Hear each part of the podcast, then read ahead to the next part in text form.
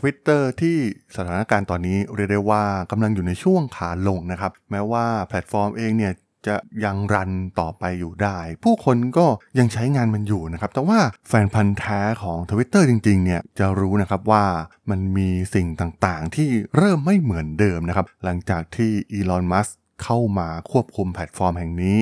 ซึ่งเคสของการเปลี่ยนเจ้าของเนี่ยมันเคยเกิดขึ้นมาแล้วนะครับใน 2 แพลตฟอร์มชื่อดังอย่าง LiveJournal และ Tumblr นะครับที่แต่ก่อนเนี่ยอาจจะเคยเป็น community ที่ได้รับความนิยมนะครับแต่ว่าสุดท้ายก็เริ่มตายลงไปอย่างช้าๆ เรื่องราวเรื่องนี้มีความน่าสนใจอย่างไรนะครับ ไปรับฟังกันได้เลยครับผม You are listening to Geek Forever podcast.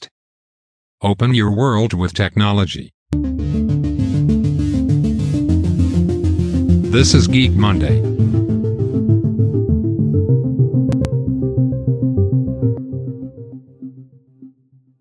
สวัสดีครับ ผมดล ธราดล จาก ด.ดล็อกนะครับ และนี่คือรายการ Geek Monday นะครับ รายการที่จะมายกตัวอย่าง case study ทางธุรกิจที่มีความน่าสนใจนะครับใน EP นี้มาพูดถึงเรื่องราวของแพลตฟอร์มที่มีการเปลี่ยนเจ้าของไปนะครับ แล้วก็มันรู้สึกไม่เหมือนเดิมอีกต่อไป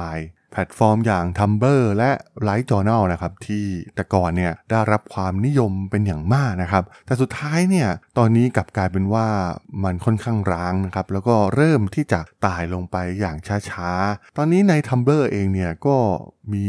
บล็อกที่แทบไม่น่าเชื่อถืออีกต่อไปแล้วนะครับ ผู้คนชื่อดังเนี่ยต่างเลิกใช้มันนะครับ มีเนื้อหาบางอย่างที่มันสูญหายไปนะครับ แม้เว็บไซต์เนี่ยยังคงรูปแบบเป็นแพลตฟอร์มเหมือนเดิมนะครับ แต่ว่าความรู้สึกของผู้ใช้งานเนี่ยมันไม่เป็น community ที่เหมือนเดิมอีกต่อไปนะครับ นั่นก็คือสิ่งที่เกิดขึ้นกับแพลตฟอร์มทั้งสองหลังจากการเปลี่ยนแปลงเจ้าของนั่นเองนะครับ LiveJournal เองเนี่ยเริ่มต้นเป็นบริการไดอารี่ออนไลน์ในปี 1999 นะครับ ตอนนั้นในช่วงปี 2000 เนี่ยมันกลายเป็นศูนย์กลางของแฟนดอมนะครับ ใน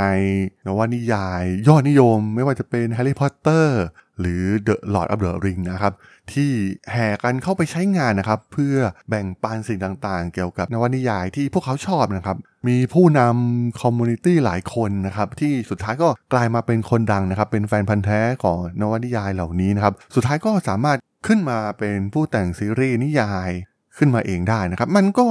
มุมมองคล้ายๆ กับเว็บเด็กดีของประเทศไทยนั่นเองนะครับ เราจะเห็นได้ว่าผู้ใช้งานหลายคนเนี่ยก็ดังขึ้นมาจากเว็บเด็กดี แล้วก็กลายมาเป็นผู้แต่งนิยายที่โด่งดังในภายหลังนะครับ สิ่งต่างๆเนี่ยมันเริ่มเปลี่ยนไปอย่างชัดเจนในช่วงปี 2007 นะครับ บริษัท Six Apart ที่เป็นเจ้าของ LiveJournal ในตอนนั้นนะครับ เริ่มที่จะมองหาลู่ทางที่จะขายบริการแพลตฟอร์มของพวกเขาออกไปนะครับ ในเดือนพฤษภาคมของปีเดียวกัน เพียงไม่กี่เดือนก่อนที่ บริษัทจะถูกขายให้กับบริษัทเทคโนโลยีจากประเทศรัสเซียนะครับ บล็อกต่างๆ กลุ่มแฟนดอมต่างๆ เนี่ยก็เริ่มถูกระงับนะครับ โดยไม่ได้รับการเตือนล่วงหน้านะครับ รวมถึงชุมชนที่เกี่ยวข้องกับนิยายอีโรติกต่างๆ นะครับ ก็ มันเกิดการเปลี่ยนแปลงครั้งใหญ่ของชุมชนนะครับ เหตุผลเบื้องหลังก็คือ พวกเขาเจ้าของใหม่เนี่ยต้องการปกป้องกลุ่มวัยรุ่น หรือว่ากลุ่มคนที่มีอายุน้อยๆนะครับ จากนั้นเมื่อมีการปรับเปลี่ยนเจ้าของนะครับเว็บไซต์เองก็แย่ลงไปเรื่อยๆนะครับล่มบ่อยขึ้นรวมถึงมีโฆษณาเกลื่อนไปหมดนะครับ ผู้ใช้ก็เริ่มหนีไปเมื่อเวลาผ่านไปสุดท้ายเนี่ยแพลตฟอร์มแห่งนี้ก็กลายเป็นเมืองร้างนะครับ หลังจากการขายให้กับเจ้าของใหม่ชาวรัสเซีย โดยพวกเขาเนี่ยก็แทบไม่สนใจแง่มุมที่แพลตฟอร์ม เติบโตขึ้นมานะครับ การเป็นแฟนดอมของเว็บไซต์ ซึ่งเจ้าของใหม่ก็ไม่ได้ลงทุนไปกับมันนะครับ ไม่ฟังผู้ใช้เหล่านั้นเลยนะครับความน่าสนใจก็คือหลายๆ คนเนี่ยก็เริ่ม move ตัวเองจาก LiveJournal ไปยัง Tumblr นะครับ ซึ่งตอนที่ Tumblr เกิดมาเนี่ยมีความคล้ายคลึงกับ LiveJournal มาก ๆ นะครับ Tumblr เองเนี่ยเป็นแหล่งที่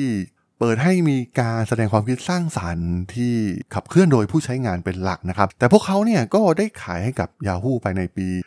2013 นะครับ สิ่งต่างๆ มันก็เริ่มเปลี่ยนแปลง คล้ายๆ กับสิ่งที่เกิดขึ้นกับ Light Journal นะครับ ก่อนหน้านี้เนี่ยเนื้อหาสำหรับผู้ใหญ่นะครับ ซึ่งส่วนใหญ่เนี่ยมาจากชุมชนเหล่าแฟนคลับต่างๆเนี่ยถูกตรวจสอบโดยเจ้าของเว็บไซต์มากขึ้นเรื่อยๆนะครับ Tumblr เองเนี่ย ก่อนหน้านี้มันเป็นแพลตฟอร์มที่ยอดเยี่ยมสำหรับเรื่องการถ่ายภาพรวมถึงภาพประกอบต่างๆนะครับ แต่ในปี 2018 นะครับ หลังจากที่ Yahoo ถูกซื้อโดย v e r i z o n นะครับ เนื้อหาเหล่านี้นะครับ เนื้อหาสำหรับผู้ใหญ่ภาพเปลือยทั้งหมดถูกแบนออกไปจากแพลตฟอร์มทันทีนะครับ เงื่อนไขของสิ่งเหล่านี้มันก็คล้ายๆ กับสิ่งที่เกิดขึ้นกับ LiveJournal นั่นเองนะครับ เขาต้องการทำให้แพลตฟอร์มมีcommunity ที่ดีขึ้นนะครับ แล้วก็คือทำให้เป็นมิตรกับ เยาวชนมากยิ่งขึ้นนั่นเองนะครับ ซึ่งถ้าหามองจริงๆเนี่ยเจ้าของใหม่ทั้งสองก็มีความคิดที่ดีมากๆนะครับ เพราะว่ามันก็เป็นการกรองเนื้อหาส่วนหนึ่งนะครับ แต่ว่าเขาลืมไปนะครับว่าแพลตฟอร์มเหล่านี้เนี่ยเกิดมาได้อย่างไรนะครับแล้วก็เริ่มไล่แบนดะมั่วไปหมดนะครับ งานศิลปะต่างๆ ที่แสดงภาพที่เป็นโรแมนติกนะครับ หรือว่าความตึงเครียดทางเพศในแบบที่เหล่าแฟนๆ คุ้นเคย หรือการวาดภาพ ที่มีภาพเปลือย แต่ว่ามันไม่ได้เกี่ยวข้องกับเรื่องเพศเลยนะครับ แต่ว่าด้วยการที่มันใช้อัลกอริทึมหรือว่ารูปแบบของเทคโนโลยีมาควบคุมเนี่ยมันก็อาจจะถูกแบนไปแทบจะทั้งหมดนะครับ ปัญหาที่เกี่ยวข้องกับอัลกอริทึมเนี่ยก็ค่อนข้างมีปัญหามากๆนะครับ เพราะว่ามันถูกระบุเป็นภาพโป๊ภาพเปลือยไปทั้งหมดนะครับ แล้วก็สุดท้ายคนที่ทำบล็อกเนี่ยก็จะถูกบล็อกถูกแจ้งเตือนนะครับ เมื่อเหล่าศิลปินแฟนดอมไม่สามารถที่จะขยาย community ของพวกเขาได้อีกต่อไป Tumblr เองเนี่ยก็สูญเสียความสามารถในการเติบโต เช่นเดียวกันนะครับ มันเกิดขึ้นคล้ายๆกันเลยนะครับ ทั้งไลฟ์จอ u r n a l และ Tumblr ความน่าสนใจนะครับ ตอนนี้เนี่ยสถานการณ์ที่เกิดขึ้นกับ Twitter มันก็ มีรูปแบบคล้ายคลึงกันนะครับ การเปลี่ยนสถานะของเจ้าของใหม่หลังจากที่อีลอน มัสก์เข้าซื้อ Twitter นะครับ เขาได้เริ่มทำการเปลี่ยนแปลงที่แฟนๆ หลายๆ คนของแพลตฟอร์มเนี่ยไม่ชอบนะครับ บางอย่างที่ไม่เป็นที่นิยมก็นำกลับมาทันที เช่น การห้ามลิงก์ไปยังแพลตฟอร์มโซเชียลมีเดียอื่นๆ ซึ่งมัสก์เองมองว่ามันเป็นการโฆษณาฟรีสำหรับคู่แข่งของพวกเขานะครับ หรือฟีเจอร์ที่แสดงให้ผู้ใช้งานเห็นว่าทวีตเนี่ยถูกดูกี่ครั้ง หรือความสามารถในการเพิ่มการเขียนทวิตเป็น 4,000 ตัวอักษร มันทำให้เปลี่ยนธรรมชาติของแพลตฟอร์มนะครับ แล้วก็ทำให้ใช้งานน้อยลงไปอย่างเห็นได้ชัด แถมสิ่งที่สำคัญนะครับ หลังจากการปลดพนักงานไปล็อตใหญ่ของอีลอนมัสก์เองนะครับ ความเสถียรของแพลตฟอร์มเนี่ยก็น้อยลงไปมากนะครับ มีข้อผิดพลาดที่เกิดขึ้นมากกว่าเดิมนะครับ รวมถึงการโฆษณาที่เริ่มออกมาจำนวนมาก แอปก็ห่วยลงเรื่อยๆนะครับ มันสอดรับกับ ที่พวกเขาปรับเอาพนักงานโดยเฉพาะเหล่าวิศวกรที่ดูแลเว็บไซต์ออกไปจำนวนมหาศาลนะครับก็นั่นทำให้แพลตฟอร์มเองเนี่ยไม่มีความเสถียรเหมือนเดิมนั่นเองนะครับเมื่อก่อนเนี่ยไม่ว่าจะเป็นอีเวนต์ใหญ่ใดๆเนี่ยทวิตเตอร์สามารถรองรับได้แทบจะทั้งหมดนะครับในโลกเราเนี่ยทวิตเตอร์เนี่ยเร็วที่สุดแล้วนะครับแล้วก็มีเหตุการณ์อะไรเนี่ยมีคนอัปเดตผ่านทวิตเตอร์ก่อนนะครับ แต่ว่าตอนนี้เนี่ยกลายเป็นว่าแม้กระทั่งการแสดงพักครึ่งของรีฮันน่าใน Super Bowl เนี่ยมันก็ไม่สามารถที่จะรองรับ load ได้แล้วนะครับ ซึ่งมันเป็นเสน่ห์ของทวิตเตอร์นะครับ ที่แพลตฟอร์มอื่นไม่มีนะครับ เพราะว่ามันเป็นแพลตฟอร์มแบบเรียลไทม์แล้วก็เหล่าอินฟลูเอนเซอร์เนี่ยมักจะมาอัปเดตที่นี่กันนะครับ แต่ว่าหากอีเวนต์ใหญ่ๆ มันไม่สามารถทำได้นะครับ เว็บเกิดเออเกิดล่มขึ้นมาเนี่ยมันก็ไม่สามารถดึงดูดผู้ใช้งานได้อีกต่อไปนั่นเอง แต่เมื่อเทียบกับ 2 แพลตฟอร์มนะครับ ทั้ง Like Journal และ ทัมเบอร์เองเนี่ยเรียกได้ว่าตอนนี้เนี่ยสิ่งที่ Twitter เองเนี่ยมีข้อได้เปรียบที่สำคัญแม้ ดูเหมือนว่าตอนนี้แพลตฟอร์มพวกเขาเนี่ยมันเปลี่ยนไปมากๆนะครับ ก็คือตอนนี้ยังไม่มีแพลตฟอร์มคู่แข่งที่สมน้ำสมเนื้อนะครับที่จะมาแข่งกับพวกเขาได้อย่างจริง ๆ จัง ผู้คนเนี่ยก็ยังลังเลนะครับที่จะย้ายออกจาก Twitter ไปยังแพลตฟอร์มอื่นๆนะครับเพราะว่ามันก็เป็นแพลตฟอร์มที่มีผู้ใช้งานจำนวนมหาศาล แล้วก็เหล่าอินฟลูเอนเซอร์ก็สร้างฐานผู้ใช้จำนวนมากนะครับทำให้ยากที่จะย้ายออกไปได้ง่ายๆนะครับคนดังๆสตีเฟนคิงหรือว่านักกีฬานักข่าว ชื่อดังต่างๆเนี่ยก็มีอิทธิพลอยู่บนแพลตฟอร์มแห่งนี้ ยังไม่สามารถที่จะหันไปพึ่งแพลตฟอร์มอื่น ๆ ได้นะครับ ที่สามารถมีอิทธิพลในวงกว้างได้เหมือนสิ่งที่ Twitter มี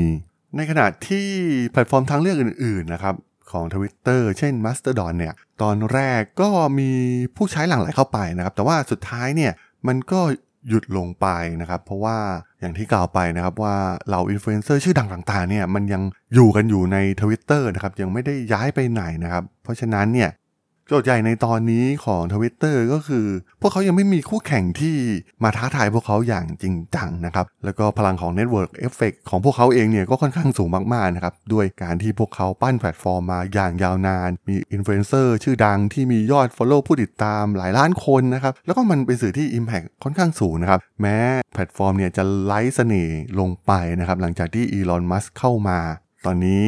ผู้คนในแพลตฟอร์มเองเนี่ยก็กำลังมองหาสิ่งที่จะมาทดแทน Twitter ได้อย่างแท้จริงนะครับ ซึ่งเมื่อแพลตฟอร์มนั้นเกิดขึ้นมาเนี่ยมันอาจจะถึงจุดจบของ Twitter แบบเดียวกับที่เกิดขึ้นกับ Tumblr และ l i ์ e Journal ก็เป็นได้นั่นเองครับผมสำหรับเรื่องราวของบทเรียนจาก l i ์ e Journal และ Tumblr ใน EP นี้เนี่ยผมก็ต้องขอจบไว้เพียงเท่านี้ก่อนนะครับสำหรับเพื่อนๆที่สนใจเรื่องราวทางธุรกิจ เทคโนโลยีและวิทยาศาสตร์ใหม่ๆ ที่มีความน่าสนใจก็สามารถติดตามมาได้นะครับ ทางช่อง Geek Forever Podcast ตอนนี้ก็มีอยู่ในแพลตฟอร์มหลักๆ ทั้ง Podbean Apple Podcast Google Podcast Spotify YouTube แล้วก็จะมีการอัปโหลดลงแพลตฟอร์ม Blockdit ใน